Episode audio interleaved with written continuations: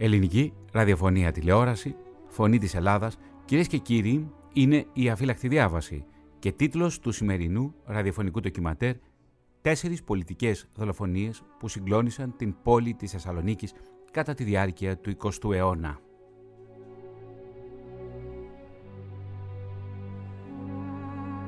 Από το Λικαβιές του προηγούμενου αιώνα μέχρι και τις αρχές της δεκαετίας του 1960. Η πρώτη είναι η δολοφονία του βασιλιά Γεωργίου στη Θεσσαλονίκη λίγο πριν από τον Πρώτο Παγκόσμιο Πόλεμο και ενώ βρίσκονταν σε εξέλιξη ο Πρώτος Βαλκανικός Πόλεμος και ο Δεύτερος Βαλκανικός Πόλεμος ήταν πρώτον πυλών. Οι άλλες τρεις δολοφονίες έγιναν μέσα σε διάστημα 15 χρόνων σε μια πολύ σκοτεινή περίοδο για την Ελλάδα. Μιλώ για την περίοδο του εμφυλίου και τα πρώτα μετεφυλιακά χρόνια. Και οι τέσσερις όμως αυτές δολοφονίες έλαβαν χώρα στην πόλη της Θεσσαλονίκης και μάλιστα σε μια περίοδο ανοιξιάτικη, τότε που η ομίχλη της πόλης σκέπαζε όπως σήμερα έτσι και τότε την πόλη, τον Θερμαϊκό και τα παράλια της πόλης. Οι δολοφονίες σημειώθηκαν τον Μάρτιο και τον Μάιο. Τέσσερις λοιπόν πολιτικές δολοφονίες στο μικροσκόπιο της αφύλακτης διάβασης.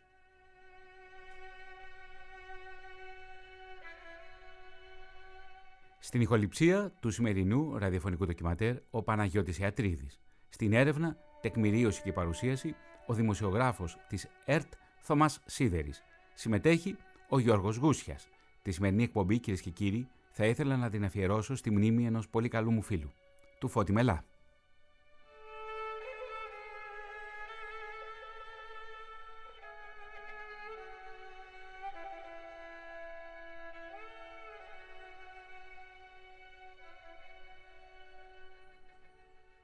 Ας δώσουμε όμως τώρα στο ξεκίνημα την ταυτότητα του ντοκιματέρ.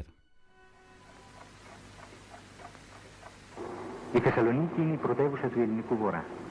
Η ύπαρξη των συνόρων στάθηκε η αφορμή για την δημιουργία ενός μονίμου κλίματος στρατιωτικής επιφυλακής.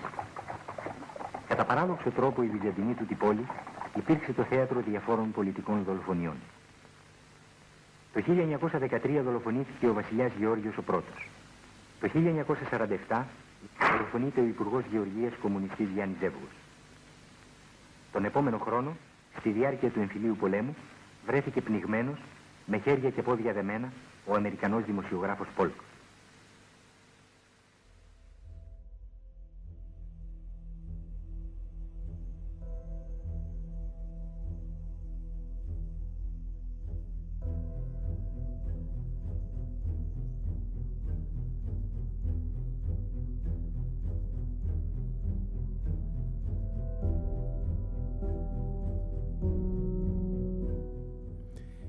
Γεώργιος στους Βαλκανικούς πολέμους συντάχθηκε με την πολιτική του Πρωθυπουργού Ελευθερίου Βενιζέλου και στις 24 Νοεμβρίου 1912 εισήλθε θηραβευτικά στην πόλη όπου και εγκαταστάθηκε προκειμένου να θεμελιώσει την ελληνική κυριαρχία στην περιοχή.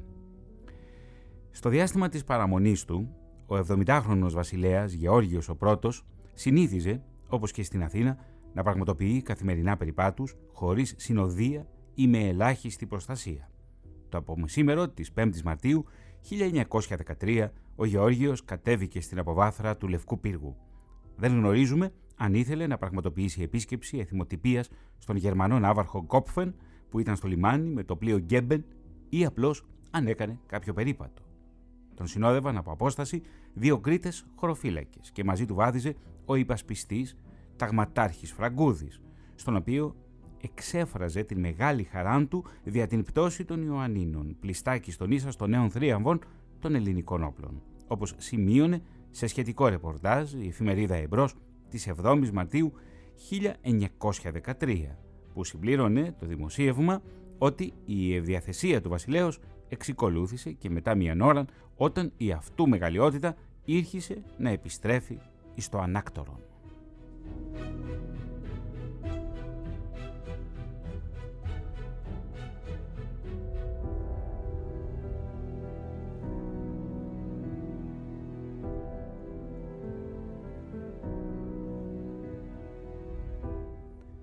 Όταν διήρχετο πρώτου λευκού πύργου, εγκύτατα του πλήθους, το οποίον περιεστήγησε την κατανάγκη εκείνη την ώρα πεανίζουσαν μουσικήν, επλησίασε, ανεμίχθη μετά των πολιτών, ήκουσε μουσικήν και κατά την δημοκρατική του συνήθεια συνομίλησε μετά των ανθρώπων του λαού οι οποίοι ευρίσκονται εκεί. Μετά τούτο εισήλθεν εις τηλεοφόρων της Αγίας Τριάδας.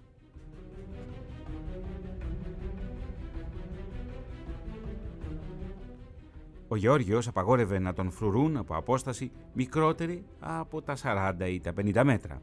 Έτσι δεν ήταν δύσκολο σε κάποιον που ήθελε να τον δολοφονήσει να ρυθμίσει το πού και πότε θα τον χτυπήσει. Είναι τέσσερις το απόγευμα και καθώς ο βασιλιάς επέστρεφε στο ανάκτορο περνώντας από την περιοχή Κερί Μεφέντη, κοντά στο καφενείο Πασάλι Μαν, στη διασταύρωση πύργων και Αγίας Τριάδας, βαδίζοντας στο δεξί πεζοδρόμιο και όχι μακριά από το αστυνομικό τμήμα, ο δολοφόνος παραμόνευε καθισμένος σε ένα καφενείο δίπλα σε δύο με τρεις Τούρκους. Όταν ο βασιλιάς πέρασε τη γωνία, τον πλησίασε και πυροβόλησε από πίσω από απόσταση δύο-τριών βημάτων με ένα μαυροβουνιώτικο περίστροφο. Η σφαίρα εισήλθε από την πλάτη και διαπέρασε την καρδιά, δημιουργώντας μια μεγάλη πύλη εξόδου στο στήθος.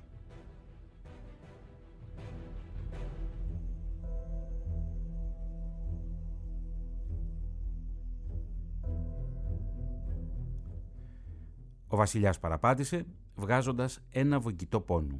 Ο Εβραίος οποροπόλης, Ααρών Αμύρ, που ήταν κοντά, έτρεξε να τον συγκρατήσει. Ο δολοφόνος επιχείρησε να πυροβολήσει και τον ταγματάρχη Φραγκούδη, τον υπασπιστή δηλαδή του βασιλέα, αλλά αυτός τον αφόπλησε.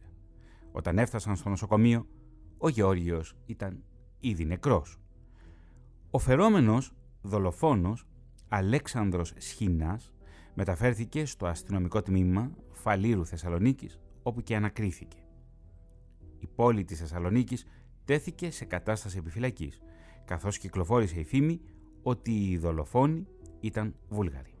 Μην ξεχνάμε, όπως είπα και στην αρχή, ότι τότε βρισκόταν σε εξέλιξη ο πρώτος Βαλκανικός πόλεμος και ήταν πρώτο πυλών ο δεύτερος Βαλκανικός πόλεμος, ενώ ήδη εξηφαινόταν το πέπλο του πρώτου παγκοσμίου πολέμου, του πρώτου μεγάλου πολέμου. Προς αποφυγή επεισοδίων, η αστυνομία ανακοίνωσε το όνομα του δράστη και το γεγονός ότι ήταν Έλληνας. Διέρευσε την πληροφορία πως ο δράστης ήταν αναρχικός και σχεδόν παράφρον και ότι δολοφόνησε το Γεώργιο για εκδίκηση επειδή στο παρελθόν ο βασιλιάς είχε αρνηθεί να του χορηγήσει η οικονομική βοήθεια.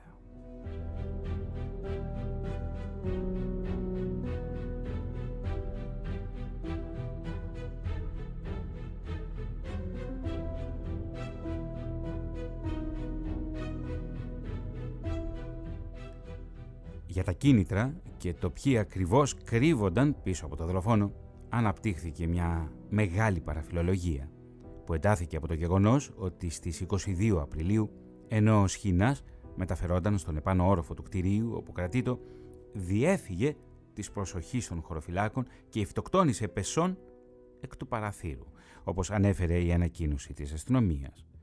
Την εποχή της δολοφονίας, οι γεωστρατηγικές συνθήκες στην περιοχή ήταν ιδιαίτερα ρευστές. Έτσι, κυκλοφόρησαν διάφορες θεωρίες εκτός από την επίσημη εκδοχή περί μεμονωμένου δολοφόνου με κίνητρο την εκδίκηση. Αν και πολύ λίγοι έχουν πιστεί από αυτήν, αξίζει να αναφερθεί ότι ο Γεώργιος σκόπευε να παραιτηθεί στις 26 Οκτωβρίου 1913 στην επέτειο απελευθέρωσης της πόλης και τις εορτές των 50 χρόνων από την ενθρόνησή του.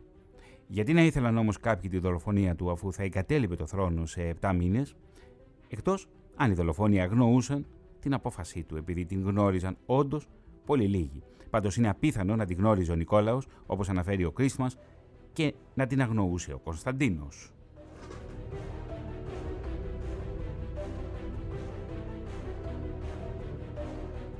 Και οι τέσσερις πολιτικές δολοφονίες που εξετάζουμε στο σημερινό ραδιοφωνικό ντοκιματέρ έχουν ένα κοινό στοιχείο, εδράζονται σε μια κοινή βάση. Και οι τέσσερις αυτές δολοφονίες πηγάζουν ή εδράζονται πάνω στην επέμβαση ξένων δυνάμεων. Και αυτό δεν είναι η εικασία, είναι μέσα από την μελέτη των ιστορικών αρχείων και τα όσα αποκαλύφθηκαν τις επόμενες δεκαετίες.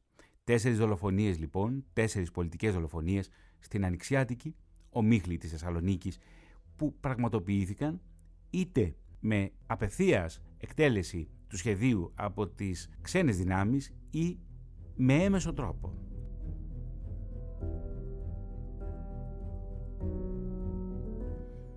Όσον αφορά στη δολοφονία του βασιλιά Γεωργίου, υπάρχει μια θεωρία η οποία πηγάζει από τα έντονα αντιβουλγαρικά αισθήματα του ελληνικού λαού εκείνη την περίοδο. Μην ξεχνάμε ότι βρισκόμαστε στη Μακεδονία. Η Μακεδονία υπέφερε από τις βουλγαρικές κατοχές κατά τη διάρκεια του προηγούμενου αιώνα.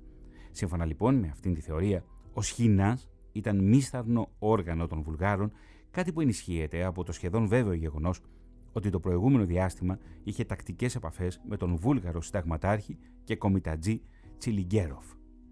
Μια τρίτη θεωρία ενοχοποιεί τον αυστριακό αξιωματικό Σχοινάζη που υπηρετούσε σε ένα αυστριακό πολεμικό πλοίο που τότε ναυλοχούσε στην πόλη της Θεσσαλονίκης.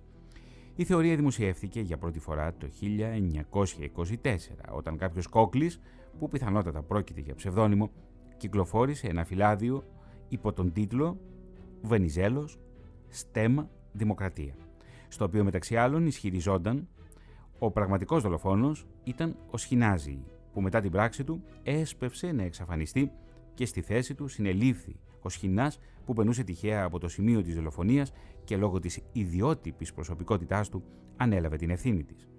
Σύμφωνα με τον Κόκλη, στην παρεξήγηση συνετέλεσε και το γεγονός πως τα δύο ονόματα παρουσίαζαν ηχητική ομοιότητα. Σχοινάς και σχοινάζει ή σχοινάζει. Μια παραλλαγή αυτής της θεωρίας ανέφερε πως ίσως ο σχοινάζει συνόδευε τον σχοινά ώστε να αναλάμβανε δράση αυτός αν ο σχοινάς αποτύχανε. Η Αυστριακή είναι πίσω και από την τέταρτη θεωρία, την οποία δέχονται και οι περισσότεροι. Ο πρωτοδίκης Κανταρές, 11 μήνες μετά τη δολοφονία, συνάντησε τυχαία στην Αθήνα τον συνάδελφό του Βακά και του ομολόγησε πως ο ίδιος πίστευε ότι ο δολοφόνος ήταν βαλτός από τους Αυστριακούς. Την ίδια πληροφορία αναφέρει και ο ιστορικός Κορδάτος, γράφοντας ότι το 1938 ο πρωτοδίκης του είπε ότι στην αρχή παρόλο το ξύλο που έφαγε ο Σχοινάς δεν έβγαλε τσιμουδιά, αλλά μία ή δύο μέρες ύστερα άρχισε να κάνει διάφορους υπενιγμούς. Ενοχοποιούσε πράκτορες Γερμανούς καθώς και τον ίδιο τον Γερμανό πρεσβευτή, αλλά δεν προχωρούσε αν και έλεγε πως υπάρχουν και άλλα πιο σπουδαία, πιο τρανά και πιο υψηλά πρόσωπα.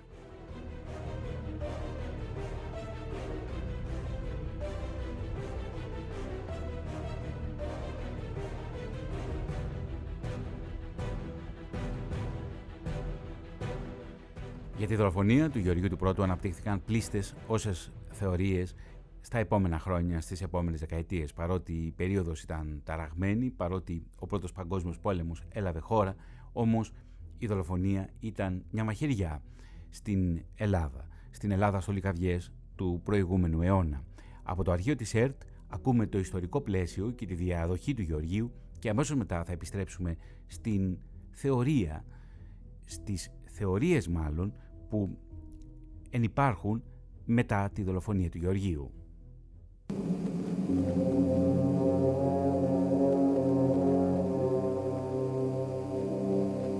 5 Μαρτίου του 1913. Ο βασιλιάς Γεώργιος δολοφονείται σε κεντρικό δρόμο της Θεσσαλονίκης.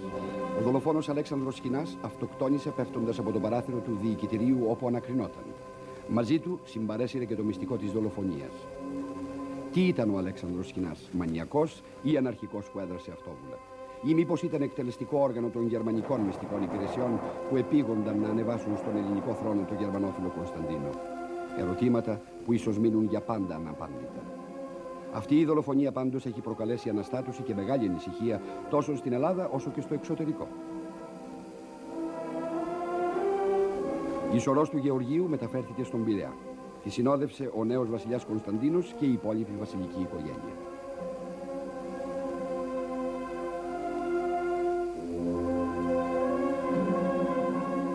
Ο Γεώργιος κυδεύτηκε στην Αθήνα σε ατμόσφαιρα βαθύτα του πένθους. Φίλος των διασκεδάσεων και εξαιρετικά ευχάριστος στις κοινωνικές του συναναστροφές, ο Γεώργιος υπήρξε παράλληλα ένας συνετός βασιλιάς. ένθερμος θειασότης της αγγλικής πολιτικής, αναμφισβήτητα διέθετε πολιτικό αισθητήριο, χάρη στο οποίο κατόρθωσε στο μισό αιώνα της βασιλείας του να προσαρμόζεται σε κάθε πολιτική κατάσταση, αποκομίζοντας φυσικά σημαντικά ανταλλάγματα για το θρόνο. Ιδιαίτερα μετά την Επανάσταση στο Γουδί, κατάφερε να δημιουργήσει και να διατηρήσει τη λεπτή ισορροπία ανάμεσα στα δύο στρατόπεδα, την ολιγαρχία και τον παλαιοκομματισμό από τη μια μεριά, το Βενιζέλο και τα ανερχόμενα αστικά κόμματα από την άλλη. Η περίφημη ενδοτικότητά του, αποτέλεσμα της πολιτικής του σύνεσης που απέβλεπε βεβαίως τη μακροπρόθεσμη εξασφάλιση της δυναστείας, επικρίθηκε από τους πρίγκιπες και κυρίως από τον Κωνσταντίνο ως αδυναμία ανεπίτρεπτη. Αδυναμία που οδηγούσε κατά τη γνώμη τους στην καταράκωση του βασιλικού γοήτρου. Εδώ η νεκρική πομπή περνάει από την Ομόνια.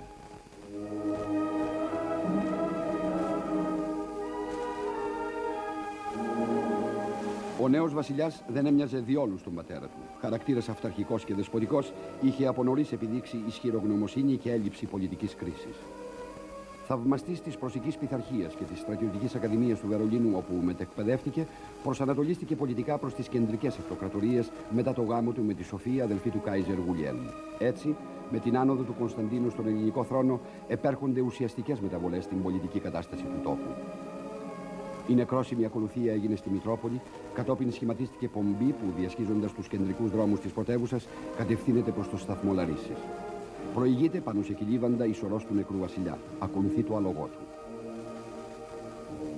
Πιο πίσω ακολουθούν πεζοί, ο νέος βασιλιάς, οι πρίγκιπες και οι απαραίτητοι ξένοι εστεμένοι, η άμαξα για τις κυρίες και στη συνέχεια το διπλωματικό σώμα, πολιτική αρχηγοί, ανώτεροι στρατιωτικοί, ανώτεροι υπάλληλοι, καθηγητές πανεπιστημίου, εφάμιλοι λένε οι βοηθοί τους των καλύτερων ευρωπαϊκών και άλλοι επίσημοι, ακριβώς όπως ορίζει το πρωτόκολλο για τις βασιλικές κηδείε.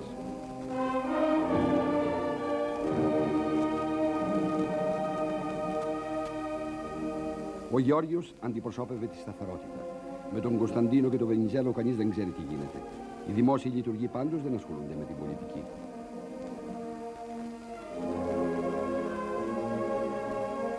Την πομπή κλείνουν τμήματα στρατού.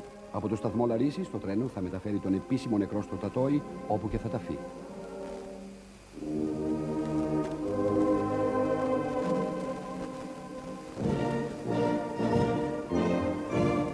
Κωνσταντίνο είναι ένας τυχερός βασιλιάς. Η άνοδός του στον ελληνικό θρόνο συμπίπτει με συνθήκες εξαιρετικά ευνοϊκές.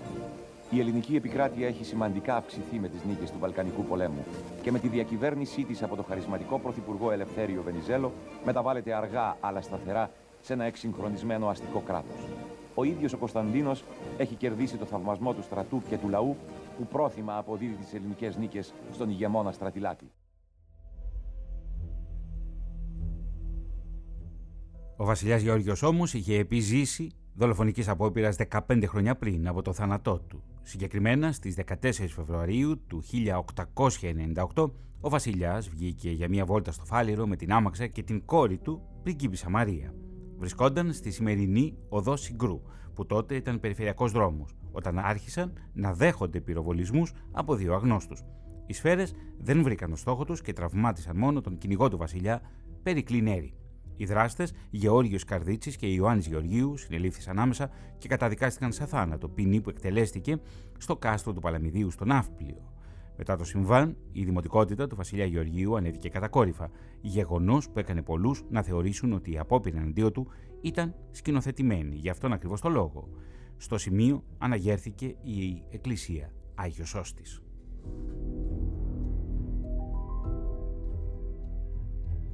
Ωστόσο, τα σκοτεινά σημεία της δολοφονίας του Γεωργίου είναι περισσότερα από τις θεωρίες συνωμοσίας. Για παράδειγμα, δεν κλήθηκε να καταθέσει ο ταγματάρχης Φραγκούδης, ο υπασπιστής δηλαδή του Βασιλέα, που ήταν και αυτό τη μάρτυρας, και ότι αργότερα στάλθηκε ως στρατιωτικός ακόλουθος στην ελληνική πρεσβεία της Ουάσιγκτον, όπου παρέμεινε μέχρι το θάνατό του, χωρίς όμως να μιλήσει ποτέ για την υπόθεση.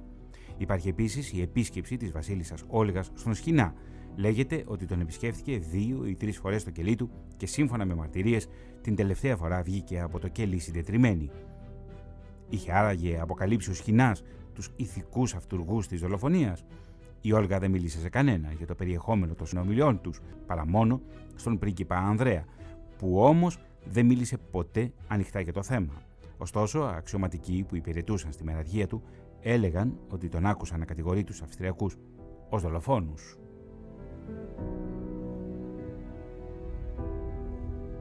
Και όπως ακούσαμε και στο τεκμήριο από το αρχείο της ελληνικής ραδιοφωνίας τηλεόρασης, ενώ οι ανακρίσεις προχωρούσαν, ο Σχοινάς έπεσε από το παράθυρο του ανακριτικού γραφείου και σκοτώθηκε ακαριέα.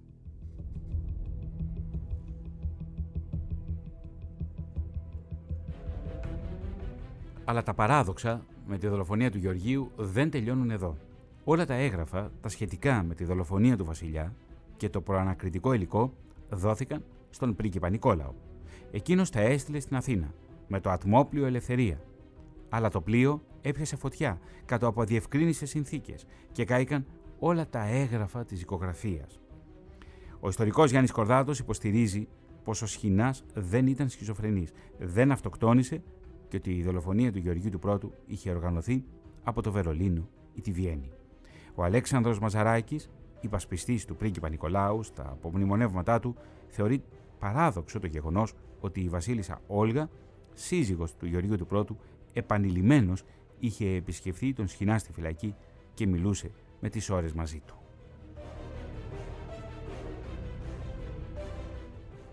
Αλλά και ο τότε νομάρχης Θεσσαλονίκης, Περικλής Αργυρόπουλος, διατύπωσε την άποψη ότι η Γερμανία και η Αυστρία είχαν προγράψει το βασιλιά.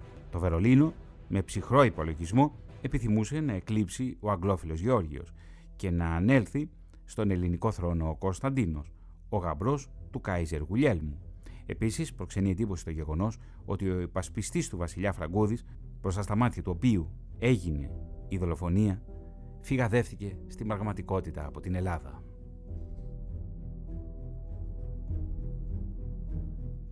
Βρισκόμαστε στο Λικαβιές του 20ου αιώνα και κανένας δεν μπορεί να φανταστεί το τι θα ακολουθήσει τα επόμενα χρόνια. Ένας αιώνας που σημαδεύτηκε από δύο παγκοσμίους πολέμους, από βίαιες μετακινήσεις και εκτοπισμούς πληθυσμών και από το θάνατο εκατομμυρίων ανθρώπων ως αποτέλεσμα, ως απότοκος των πολέμων αυτών.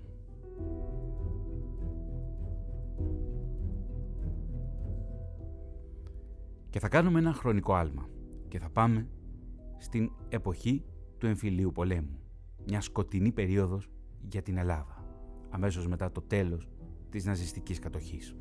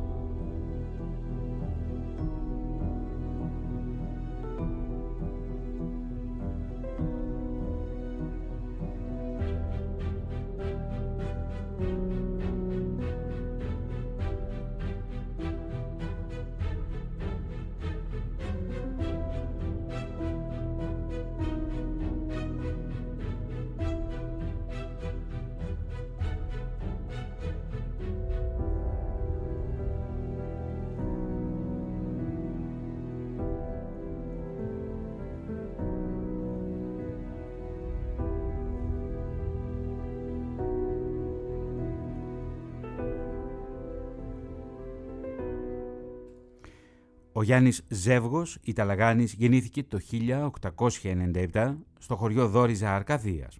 Καταγόταν από οικογένεια φτωχών γεωργοκτηνοτρόφων. Είχε μεγάλη κλίση στα γράμματα και παρά τις οικονομικές δυσκολίες κατόρθωσε να τελειώσει το γυμνάσιο και το τότε διδασκαλείο. Μελετώντας σοσιαλιστικά βιβλία διαμόρφωσε την επαναστατική του συνείδηση. Ο ίδιος περιγράφει τα πρώτα επαναστατικά τους σκυρτήματα ως εξής. Ήμουνα νέος, Φοιτούσα στο διδασκαλείο προκειμένου να βγω δάσκαλος. Ο πατέρας μου ήταν φτωχός αγρότης και δούλευε σκληρά στα χωράφια προκειμένου να τα βγάλει πέρα, να ζήσει την πολυμελή οικογένειά μας και να σπουδάσει και εμένα. Δούλευε χωρίς μηχανικά άρωτρα ή μηχανές για το θερισμό, αλλά με τα πανάρχια ξύλινα άρωτρα της εποχής του Ισίωδου. Όταν είχα διακοπές, πήγαινα στο χωριό και βοηθούσα τον πατέρα μου στα χωράφια. Μια φορά, περίπου την εβδομάδα, περνούσε από εκεί ο ταχυδρόμος και πήγαινε στο χωριό προκειμένου να μοιράσει την αλληλογραφία. Μια μέρα, περνώντας από το χωράφι μας, άφησε το θρησκευτικό περιοδικό Ζωή. Ο πατέρας μου ήταν βαθιά θρησκευόμενος άνθρωπος και συνδρομητής του περιοδικού. Η Ζωή εκείνη τη φορά δημοσίευε ολόκληρη την απόφαση του πρώτου συνεδρίου του ΣΕΚΕ και ασκούσε κριτική σε αυτή. Κατηγορούσε τους κομμουνιστές ότι είναι άθεοι, εγκληματίες, γιατί στη Ρωσία γκρέμισαν εκκλησίες, έσφαξαν παπάδες και έκαναν άλλα δεινά. Διάβασα με προσοχή την απόφαση του συνεδρίου του τότε Σοσιαλιστικού Κόμματος, που αργότερα μετονομάστηκε σε Κομμουνιστικό Κόμμα. Μου κίνησε το ενδιαφέρον να διαβάσω και άλλα υλικά του κόμματος αυτού, να διαβάσω βιβλία του Μάρξ, του Έγκελς και του Λένιν, να μάθω για την Οκτωβριανή Επανάσταση. Ύστερα από όλη αυτή τη μελέτη και σκέψη, κατέληξα να ασπαστώ τις σοσιαλιστικές ιδέες και να οργανωθώ το 1922 στο Κομμουνιστικό Κόμμα. Στην περίοδο της Μικρασιατικής Εκστρατείας πήρα μέρος στην αντιπολεμική δράση του κόμματος. Γι' αυτό με έπιασαν και με έστειλαν στην πρώτη γραμμή του μετόπου. Έτσι πρωτοοργανώθηκα στο Κομμουνιστικό Κόμμα και πήρα το πρώτο βάφτισμα του πυρός ενός νεοφώτιστου κομμουνιστή.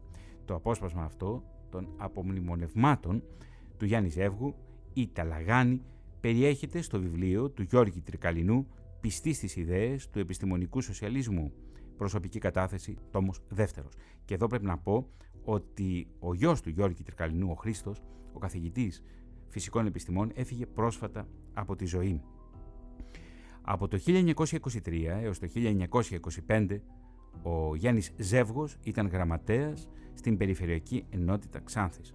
Το 1928 μετέβη στη Σοβιετική Ένωση, όπου έμεινε έως το 1933. Μετά την επιστροφή του, δούλεψε στην Πάτρα και στη συνέχεια στην Αθήνα, όπου ήταν υπεύθυνος της κομμουνιστικής επιθεώρησης και συνεργάτης του Ριζοσπάστη. Στο έκτος συνέδριο, το 1935, εκλέχτηκε μέλος της Κεντρικής Επιτροπής του Κομμουνιστικού Κόμματος και το 1938, και ενώ βρισκόμαστε ήδη στην περίοδο της δικτατορίας μεταξά, συνελήφθη από την ασφάλεια και βασανίστηκε. Μεταφέρθηκε στις φυλακές της Έγινας και αργότερα μεταφέρθηκε στην απομόνωση στις φυλακές της Κέρκυρας. Μετά την εισβολή των Γερμανών, μεταφέρθηκε στην Ακοναυπλία. Το 1942 άρρωστος μεταφέρθηκε στο κρατικό νοσοκομείο της Αθήνας από όπου δραπέτευσε τον Μάρτιο του 1943. Από τότε έπαιξε σημαντικό ρόλο στην εθνική αντίσταση. Και φτάνουμε πια, κυρίες και κύριοι, στα χρόνια του εμφυλίου. Σύνδεση με Θεσσαλονίκη και με τον φίλο της αφύλακτης διάβασης, τον Γιώργο Γούσια.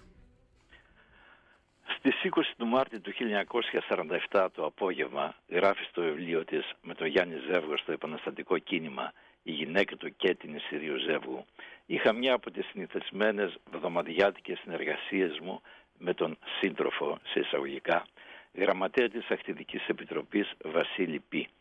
Βάζω το σύντροφο σε εισαγωγικά γιατί αποδείχτηκε ότι πρόδωσε ανοιχτά το κίνημα έγινε συνεργάτης της ασφάλειας. Άμα τελειώσαμε την τρέχουσα συνεργασία μας, μου λέει, ας αφήσουμε συντρόφισσα τα πολιτικά. Ειδοποίησαν ότι πρέπει να πας στο ριζοσπάστη. Σκότωσαν το ζεύγο. Ένιωσα σαν να μου είχε γίνει ηλεκτρική εκένωση. Παράλυσα. Δυσκολεύτηκα να μιλήσω. Τι λες βρε Βασίλη, μήπως έγινε πάλι καμιά απόπειρα δολοφονίας, μήπως τον τραυμάτισαν; Όχι σου λέω, τον πυροβόλησαν και τον άφησαν στον τόπο ή από το ότι ήταν χαφιές ή άνθρωπος χωρίς σύγχρονος ανθρώπινα αισθήματα για να μπορέσει με τόση ψυχραιμία, με σαδισμό θα έλεγα, να μου φέρει ένα τέτοιο μαύρο μήνυμα. Αισθάνθηκα να χάνω τις αισθήσεις μου. Κουράγιο, είπα μέσα μου. Συγκέντρωσα όλες τις δυνάμεις μου και έτρεξα στο ριζοσπάστη με την κρυφή ελπίδα πως και τούτη τη φορά ήταν μόνο μια απόπειρα δολοφονίας. Δεν χρειάστηκε να ρωτήσω τίποτα, σαν δρασκέλισα το κατόφλι της εφημερίδας. Από τα σκοτεινιασμένα πρόσωπα και τα δακρυσμένα μάτια των συντρόφων που με αντίκριζαν, κατάλαβα πως το θανατερό μήνυμα ήταν αληθινό. Η είδηση της δολοφονίας μεταδόθηκε σαν αστραπή. Στο ριζοσπάστη με περίμενε και όλος ο αδερφός μου. Με πήρε και πήγαμε σπίτι του. Και τώρα πώς να ξεστομίσω στο παιδί μας; Πώς να το ανοίξω αυτή την καινούργια πληγή πριν ακόμα κλείσουν οι παλιές; Πώς να το πω, πως έχασε για πάντα τον πατέρα του που λαχταρούσε να βρει από τότε που γνώρισε τον εαυτό του. Παρακάλεσε τον, τον Τάκη Φραγκούλη να πάει να τη φέρει από το Μαρούσι. Μόλις η Ροξάνη μας είδε συγκεντρωμένους συγγενείς, συντρόφους, φίλους στο σπίτι του αδερφού μου, με την οδύνη στο πρόσωπο και δάκρυα στα μάτια, έπεσε με λιγμούς στην αγκαλιά μου. Μανούλα, ποιος σκότωσε τον πατέρα μου, ποιος, ποιος, γιατί, πες μου γιατί. Το μεσημέρι λοιπόν της 20 Μαρτίου του 1947 ο Γιάννης Ζεύγος κατέβαινε την οδό Αγίας Σοφίας και κατευθυνόταν προς το ξενοδοχείο Αστόρια γωνία Αγίας Σοφίας και Τσιμισκή όπου διέμενε και μόλις πέρασε την οδό Γεωργίου Σταύρου ένας άνδρας ο Χρήστος Βλάχος, όπως ταυτοποιήθηκε στη συνέχεια, τον πλησίασε κρατώντας στα χέρια του ένα περίστροφο και τον περιβόλησε εξ επαφής και προσπάθησε βέβαια να διαφύγει από, το σημείο, από αυτό το σημείο ανοίγοντας δρόμο μέσα στο πλήθος το οποίο είχε ήδη αρχίσει να συγκεντρώνεται στο σημείο του εγκλήματος. Γιατί όμως ο, Γιάννη, ο Γιάννης Ζεύγος βρέθηκε στη Θεσσαλονίκη; Το πολιτικό κλίμα εκείνη την εποχή στην Ελλάδα ήταν τεταμένο. Τα στρατοδικεία εξέδαν καθημερινά και τα δίκη σε θάνατο, ενώ οι συγκρούσεις στρατού και ανταρτών συνεχίζονταν. Στις 29 Ιανουαρίου του 1947 έφτασε στην Αθήνα πολυμελής επιτροπή του Συμβουλίου Ασφαλείας του ΟΗΕ για να εξετάσει την κατάσταση στην Ελλάδα και τις σχέσεις της με τους, βόρειο, με τους βόρειους γειτονές της. Η Επιτροπή αυτή είχε συσταθεί μετά από προσφυγή της ελληνικής κυβέρνησης καταγγέλλοντας ανάμειξη των βόρειων κρατών στις συγκρούσεις. Στις 24 Φεβρουαρίου του 1947 η Επιτροπή μετακινήθηκε στη Θεσσαλονίκη και λίγες μέρες αργότερα έφτασε εκεί και ο Γιάννης Ζεύγος για να παρακολουθήσει τις εργασίες της εκ μέρους του ΚΚΕ. Στη μοιραία λοιπόν εκείνη μέρα στις 20 Μαρτίου του 1947 ήταν να σημάνει το τέλος του. Η εφημερίδα Μακεδονία την επόμενη μέρα της δολοφονίας περιέγραψε λεπτομερώς σε άρθρο της το σκηνικό της δολοφονίας και οι πληροφορίες λένε πως καθώς ο δράστης της δολοφονίας απομακρυνόταν προχωρώντας μέσα στο πλήθος, ελπίζοντας να χαθούν τα ίχνη του μέσα στην πολυκοσμία, ο Γιώργος Μπέζας, ένας νεαρός ναυτικός που έτυχε να χαζεύει τις βιτρίνες των καταστημάτων στον παραπάνω δρόμο, μόλις, άκου, μόλις άκουσε τους πυροβολισμούς έσπευσε στο σημείο του εγκλήματος και πρόλαβε να δει τον βλάχο να απομακρύνεται γρήγορα. Αμέσως τον ακολούθησε. Του φώναξε να σταματήσει και εκείνος άρχισε να τρέχει για να ξεφύγει. Όμως στη γωνία Αριστοτέλους και Τσιμισκή ο Μπέζας τον πρόφτασε και κατάφερε να τον ακινητοποιήσει. Στη συνέχεια, με τη βοήθεια ενός αστυνομικού, ο οποίος έτυχε να περνάει από το σημείο, τον συνέλαβαν και τον οδήγησαν στο 5ο αστυνομικό τμήμα Θεσσαλονίκης. Βέβαια είναι σημαντικό να αναφερθεί ότι μέχρι τη στιγμή εκείνη τόσο ο Μπέζας όσο και ο αστυνομικός δεν γνώριζαν ποιος είχε δολοφονηθεί. Και είναι σχεδόν σίγουρο πως αν δεν είχε ενεργήσει με θάρρος και αυταπάρνηση ο Μπέζας, η ταυτότητα του δολοφόνου θα παρέμεινε μέχρι σήμερα άγνωστη. Γιατί τον δολοφόνησαν; Λίγο μετά τη σύλληψη του δράστη, ο αστυνομικός διευθυντής Θεσσαλονίκης, Ξανθόπουλος, ανακοίνωσε ότι ο δολοφόνος, δολοφόνος ήταν ο 32χρονος Σεραίος Χρήστος Βλάχος, κρεοπόλιος στο επάγγελμα και ανέφερε ότι αιτία δια την πράξη του επικαλείται ούτως στην αγανάκτησή του διόσα υπέφερεν εις το στρατόπεδο του Μπούλκες εγκάθρικτος των ε, επί ένα εξάμεινο ως και δια την τακτική του Κομμουνιστικού Κόμματος έναντι της πατρίδος. Παράλληλα, το Υπουργείο Τύπου παρέδωσε στις εφημερίδες ένα κείμενο το οποίο χαρακτήριζε το έγκλημα όχι ως μια πολιτική δολοφονία, αλλά ως ένα έγκλημα το οποίο υποκινήθηκε από την ψυχολογική φόρτιση του δράστη, γιατί κατά την ομολογία του, μόλις εγύρεσε εδώ από τον Μπούλκες, ευρήκα την γυναίκα μου εκπορνευωμένη από τους κομμουνιστάς και την εχώρισα. Το Μπούλκες να προσθέσουμε είναι ένα χωριό, έχει μετανομαστεί σήμερα, λέγεται Μάγκλιτς, ένα χωριό της Ιουγκοσλαβίας όπου έζησαν πολλοί Έλληνες, περίπου 5.000 διαφόρων ηλικιών άτομα που είχε σχολείο, νοσοκομείο, θέατρο κλπ. Μέχρι και νόμισμα ε, ιδιαίτερο είχε για τους Έλληνες που ζούσαν εκεί. Ωστόσο οι ισχυρισμοί του Βλάχου διαψεύστηκαν. Το απόγευμα της 26 Σεπτεμβρίου του 1947 εμφανίστηκε στον ανακριτή που μελετούσε την υπόθεση η πρώην γυναίκα του, του δολοφόνου Χρήστο Βλάχου, η Μαριάντη Τράκα, η οποία διέψευσε τις δηλώσεις του πρώην συζύγου της ως αβάσιμες και κατάπτυστες. Στην κατάθεσή της στον ανακριτή τόνισε ότι ο λόγος που χώρισε από τον άντρα της ήταν ότι αυτός ήταν μέθησος χρήστης ναρκωτικών ουσιών, χαρακτηριστικά τον ανέφερε ως χρυσοπότη και εγκληματίας. Ενώ επίσης ανέφερε ότι ποτέ δεν είχε σχέση με την αριστερά και η δηλώση του Βλάχου περί σχέσεών της με τον Ζεύχο και άλλα στελέχη ήταν ψευδής, καθώς ούτε είχε ακούσει ποτέ για αυτά τα πρόσωπα. Λίγο αργότερα, ε, μετά τη δολοφονία στις 3 Απριλίου, ένας συνεργάτης του Βλάχου, ο Νικόλος Σιδηρόπουλος, έστειλε μια, μια επιστολή στον Ριζοσπάστη που ανέφερε ότι οι αρχές προώθησαν αυτόν, τον Βλάχο και άλλους αντάρτες από τον Μπούλκες στη Θεσσαλονίκη με υπόδειξη να καταθέσουν στην Επιτροπή Έρευνα στο ΟΗΕ ότι το στρατόπεδο του Μπούλκες, ε, ε, στο στρατόπεδο του Μπούλκες οι κομμουνιστές οργανώνουν διεθνείς ταξιαρχίες με στόχο να πολεμήσουν στην Ελλάδα.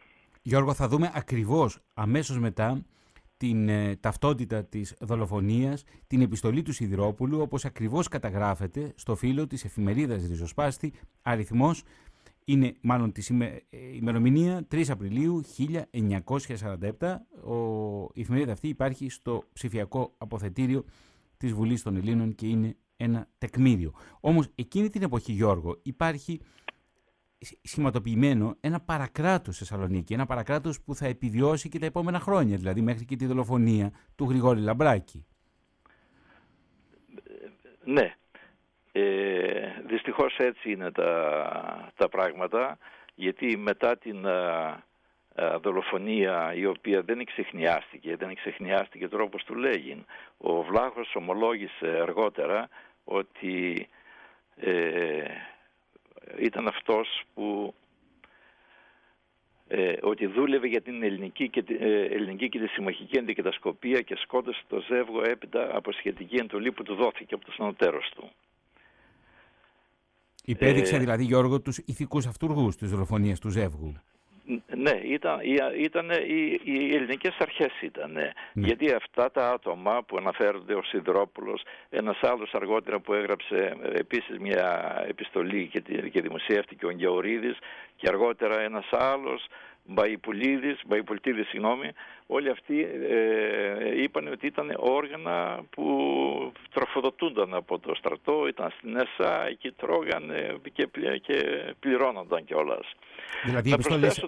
Ναι, Γιώργο. Οι επιστολές αυτές δηλαδή ταυτοποιούν αυτό και τεκμηριώνουν αυτό που αναφέρει ο Σιδηρόπουλος στην επιστολή του στην εφημερίδα Ριζοσπάστης. Δηλαδή είναι επιστολές που κινούνται στο ίδιο μήκος κύματος. Ακριβώς. Η μία δημοσιεύτηκε 3 Απριλίου, η άλλη στις 6 Απριλίου και η άλλη στις 10 Απριλίου του 1947.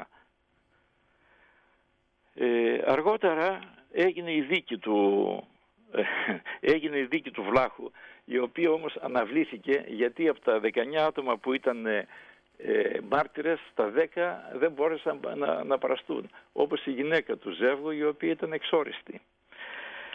Τέλος πάντων η δίκη έγινε λίγο αργότερα, μια παροδία δίκης έτσι ε, χαρακτηρίστηκε και ο Βλάχος καταδικάστηκε σε ποινή φυλάκισης δύο χρόνων όμως αποφυλακίστηκε πριν εκτίσει το σύνολο της ποινής του και φυγαδεύτηκε στο Μπουένος Άιρες. Ε, μετά, ε, επέστρεψε μετά από λίγα χρόνια ε, ε, ε, σε μια συνέντευξή του στην εφημερίδα Ακρόπολης το, το Σεπτέμβριο του 1981 αποκάλυψε την αλήθεια ότι δούλευε αυτό που ανέφερα προηγουμένως για την ελληνική και συμμαχική αντικατασκοπία και σκόντασε το ζεύγο έπειτα από σχετική εντολή που του δόθηκε από το σανωτέρος του. Ήταν όμως σε μια κατάσταση τα τελευταία χρόνια άσχημη, ε, ρεμάλι χαρακτηρίστηκε. Έτσι λοιπόν έγινε, τελειώνει αυτή η ιστορία και εκείνη τη μέρα στις 20 Μαρτίου του 1947 ο Γιάννης Ζεύγος δεν μπόρεσε να φτάσει στο ξενοδοχείο που έμεινε στο Αστόρια Θεσσαλονίκης όπου ένα χρόνο αργότερα θα έμενε και ένα άλλο θύμα της, αυτής της περίοδου, ο Αμερικανός δημοσιογράφος Τζον Πόλκ. Γιώργος, σε ευχαριστούμε θερμά για τη συνεισφορά σου στην Αφύλακτη Διάβαση. Ευχαριστώ και εγώ. Listen now to the ugly, angry noise of the Palestine controversy. 75 years ago, a CBS newsman was murdered. That's the getaway car. It's swinging around to make a run for it. Shot in the back of the head. The muzzle of the gun held firmly against the base of his skull. Bound at his hands and feet. Ο George Polk ήταν ανταποκριτής του Αμερικανικού δικτύου CBS και εδώ ακούμε ένα ραδιοφωνικό ντοκιματέρ που έγινε με αφορμή τα 75 χρόνια από τη δολοφονία του George Polk και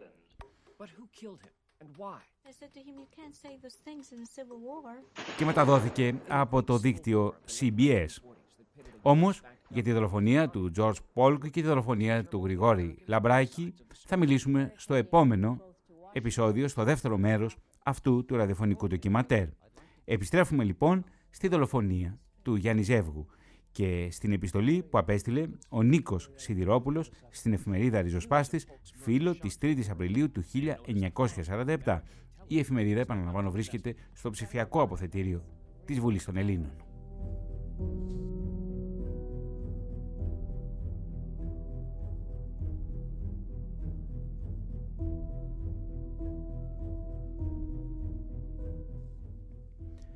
Ονομάζομαι Νικόλαος Σιδηρόπουλος. Είμαι ηλικίας 33 ετών και από το χωριό Αλιστράτη των Σερών, επάγγελμα καπνοπαραγωγός. Επειδή γίνανε και γίνονται ορισμένα πράγματα ασυμβίβαστα με τη συνείδησή μου, παρακαλώ να δημοσιευθούν τα παρακάτω γραφόμενά μου. Από τις 10 Φεβρουαρίου του 47 ήρθα στην Ελλάδα, φεύγοντας από τον τόπο της αυτοεξορίας μου, Μπούλκες, νοσταλγώντας την πατρίδα. Εδώ όμως, μόλις ήλθα στη Θεσσαλονίκη, μας παρέλαβε το τρίτο σώμα στρατού και μας τοποθέτησε στην Εσά Βαρδαρίου. Εκεί, στην αρχή μας πίεσαν, εκβιάζοντάς μας, να καταθέσουμε άσχετα με την αλήθεια και τη ζωή μας στον Μπούλκες. Η ανάκριση γινόταν στο γραφείο Α2 του Γενικού Στρατηγίου. Στην ΕΣΑ, ενώ μας περιόριζαν μέσα, μας έλεγαν να λέμε στον κόσμο ότι είμαστε ελεύθεροι. Παράλληλα, μας έλεγαν αν δεν υπογράψουμε αυτά που μας λένε, δεν καθαρίζεται η θέση μας. Πρέπει να υπογράψετε, γιατί έτσι θα σώσουμε την Ελλάδα από τους Λάβους. Ο κύριος μας μίλησε πρωτού αρχίσει τις εργασίες η Επιτροπή. «Παιδιά, εσείς θα σώσετε την Ελλάδα και θα έχετε ό,τι θέλετε από εμά. Μας πλήρωναν. Εκτός που τρώγαμε στην ΕΣΑ, το στρατηγείο μας έδινε 10.000 δραχμές την ημέρα. Επίσης, και εκτός του ημερομιστίου, μας δίναν και συγκεντρωμένα χρήματα. Για παράδειγμα, εμένα μου δώσαν δύο φορές από 50.000. Τον Γιώργο Ζαφύρη, μάρτυρας του Κύρου, είδα να του δίνουν δύο φορές. Μια φορά 100.000 και άλλη μια φορά άλλες 150.000.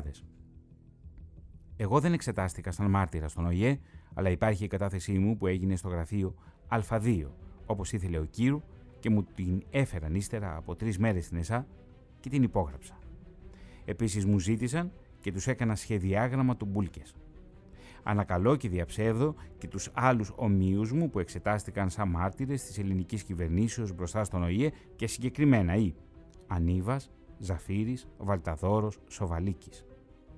Στις 10 Μαρτίου του 47 μας γράψανε στις εθνικόφρονες οργανώσεις. Πρώτον εμένα. Την εγγραφή την έκανε ο δικηγόρος Καραγιάννης που φέρεται και σαν πρόεδρος. Αμέσως φρόντισε να μας οπλίσει με περίστροφα, πιστόλια, χειρομοβίδες. Εμένα με δώσαν ένα γερμανικό πλακέ. Στο Χρήστο Βλάχο ένα γκόλτς, στο Λάζαρο Τασούνι Ναγκάν. Στις 14 Μαρτίου το Γενικό Στρατηγείο ενέκρινε, όπως μου είπε ο Τσάκωνας, να μας δώσει τον παραπάνω οπλισμό. Τα παραλάβαμε και μας τα έφερε ο Τσάκωνας και ο Βλάχος και μας τα μοίρασαν για να σκοτώσουμε το Ζεύγο, το δικηγόρο του Σακελαρόπουλο, το Δηλαβέρι και το γιατρό τον Πασαλίδη. Εδώ θα πρέπει να κάνω μια σημείωση. Προφανώς, στην επιστολή αυτή, ο Πασαλίδης, ο γιατρός Πασαλίδης, είναι ο δήμαρχος Καβάλας. Ο γιατρός δήμαρχος Καβάλας, ο οποίος πρωτοστατεί και στο καπνικό ζήτημα. Δεν είμαι απόλυτα σίγουρος, θα το τεκμηριώσω όμως και στην περίπτωση που καταλήξω κάπου θα το αναφέρουμε στο δεύτερο μέρος του ραδιοφωνικού ντοκιματέρ. Και συνεχίζει λοιπόν στην επιστολή του ο Σιδηρόπουλος στην εφημερίδα Ριζοσπάστης. Μας είπαν ο Τσάκωνας και ο Βλάχος να μην φοβόμαστε από τους χωροφυλάκους γιατί ό,τι θα κάνουμε είναι εις γνώση της ασφάλειας και του σώματος. Ζητήσαμε χρήματα και μας είπε ο Τσάκωνας να μην στεναχωριόμαστε αρκεί να τελειώσουμε με το καλό τη δουλειά, δηλαδή τους σκοτωμούς και θα μας έχουν επάνω στα χέρια. Όσο και τα χρήματα θα μας δώσει ο Γενικός Διοικητής Ροδόπουλος όσα θέλουμε.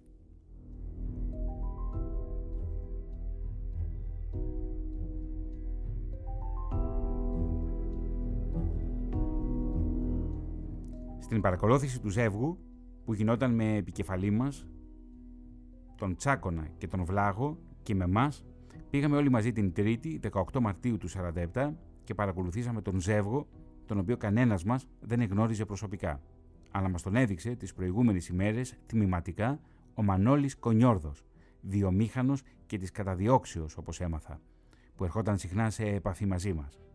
Διαταγή είχαμε τον Ζεύγο να τον σκοτώσουμε νύχτα και κρυφά μέσα στο ξενοδοχείο. Το βράδυ της ίδιας ημέρας, ώρα 8 μετά μεσηβρία, ο Ζεύγος πήγαινε για το ξενοδοχείο του. Δεν μπορέσαμε να του ρίξουμε κανείς από όλους μας γιατί είχε κόσμο.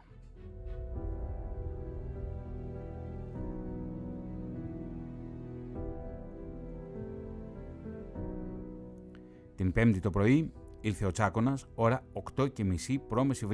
και μας συγκέντρωσε και μας είπε να μείνουμε μέσα στην ΕΣΑ σε επιφυλακή. Ο Τσάκονα πήρε το βλάχο και πήγαν στον Υπουργό Ζέρβα. Όταν επέστρεψαν ήταν η ώρα 10 και μισή. Με κάλεσαν ιδιαιτέρως σε μένα και μου είπαν: Τους βρήκαμε όλους μαζεμένους, το Ζέρβα και τους λοιπούς. Η δουλειά μας είναι εντάξει. Είπα να το σκοτώσουμε ιδιαίτερο στο Ζεύγο, όπου τον βρούμε και όποια ώρα. Με την πρώτη σφαίρα που δέχτηκε ο ζεύγος, γύρισε το κεφάλι του και κοίταξε προς τα πίσω. Ο βλάχος συνέχισε. Έριξε άλλες τρεις σφαίρες στην πλάτη του ζεύγου, ο οποίος μόλις προχώρησε δύο βήματα, έπεσε στην άκρη του τείχου. Εμείς αμέσως φύγαμε σκορπισμένοι και ένα-ένα συγκεντρωθήκαμε στην ΕΣΑ. Εκεί μάθαμε ότι ο βλάχος πιάστηκε από την αστυνομία.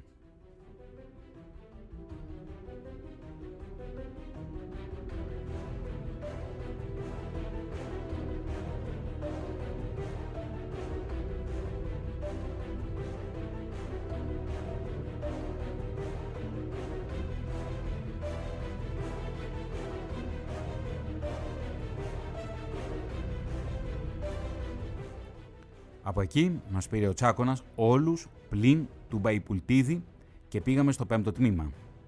Μόλις πήγαμε, ένας ενομοτάρχης, ψηλός, μελαχρινός, γεμάτος, άνοιξε ένα παράθυρο που είναι προς το δρόμο της Εγνατίας και μας έδειξε το γραφείο του Σακελαρόπουλου που φαινόταν πίσω από την κόκκινη εκκλησία η γωνία του.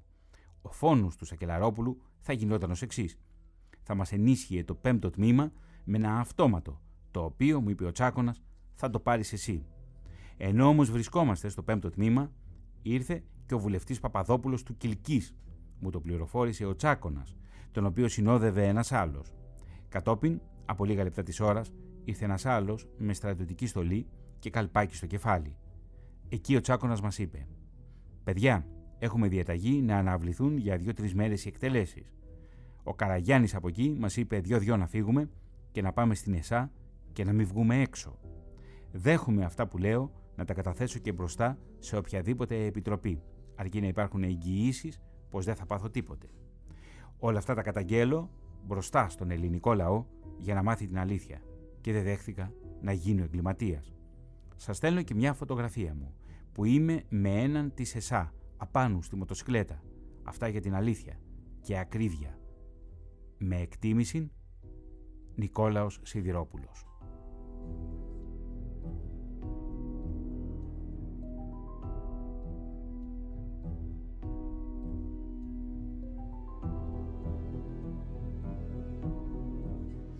Παρακράτος στη Θεσσαλονίκη αρχίζει ήδη να εξηφαίνεται από τα χρόνια της ναζιστικής κατοχής και θα κρατήσει την πρωτοκαθεδρία και τα σκύπτρα του μέχρι και τη δεκαετία του 1960. Φυσικά και αργότερα στη Χούντα, αλλά μέχρι τουλάχιστον και τη δολοφονία του Γρηγόρη Λαμπράκη και του βουλευτή Τσαρουχά. Κυρίες και κύριοι, εδώ ολοκληρώνεται το πρώτο μέρος του ραδιοφωνικού ντοκιματέρ για τις πολιτικές δολοφονίες που συγκλώνησαν την πόλη της Θεσσαλονίκης κατά τη διάρκεια του 20ου αιώνα. Η έρευνα συνεχίζεται και εμείς εδώ στην αφύλακτη διάβαση θα επανέλθουμε με νεότερα στοιχεία στο επόμενο επεισόδιο. Στην τελική ρύθμιση του ήχου βρισκόταν ο Παναγιώτης Ιατρίδης. Να ευχαριστήσω θερμά τον Γιώργο Γούσια για την ιστορική τεκμηρίωση όσον αφορά στη δολοφονία του Γιάννη Ζεύγου. Στην έρευνα, τεκμηρίωση και παρουσίαση του ραδιοφωνικού ντοκιματέρ, ο δημοσιογράφος της ΕΡΤ, Θωμάς Σίδερης. Σας ευχαριστούμε θερμά για την ακρόαση. Κυρίες και κύριοι, καλό μεσημέρι από την Αθήνα.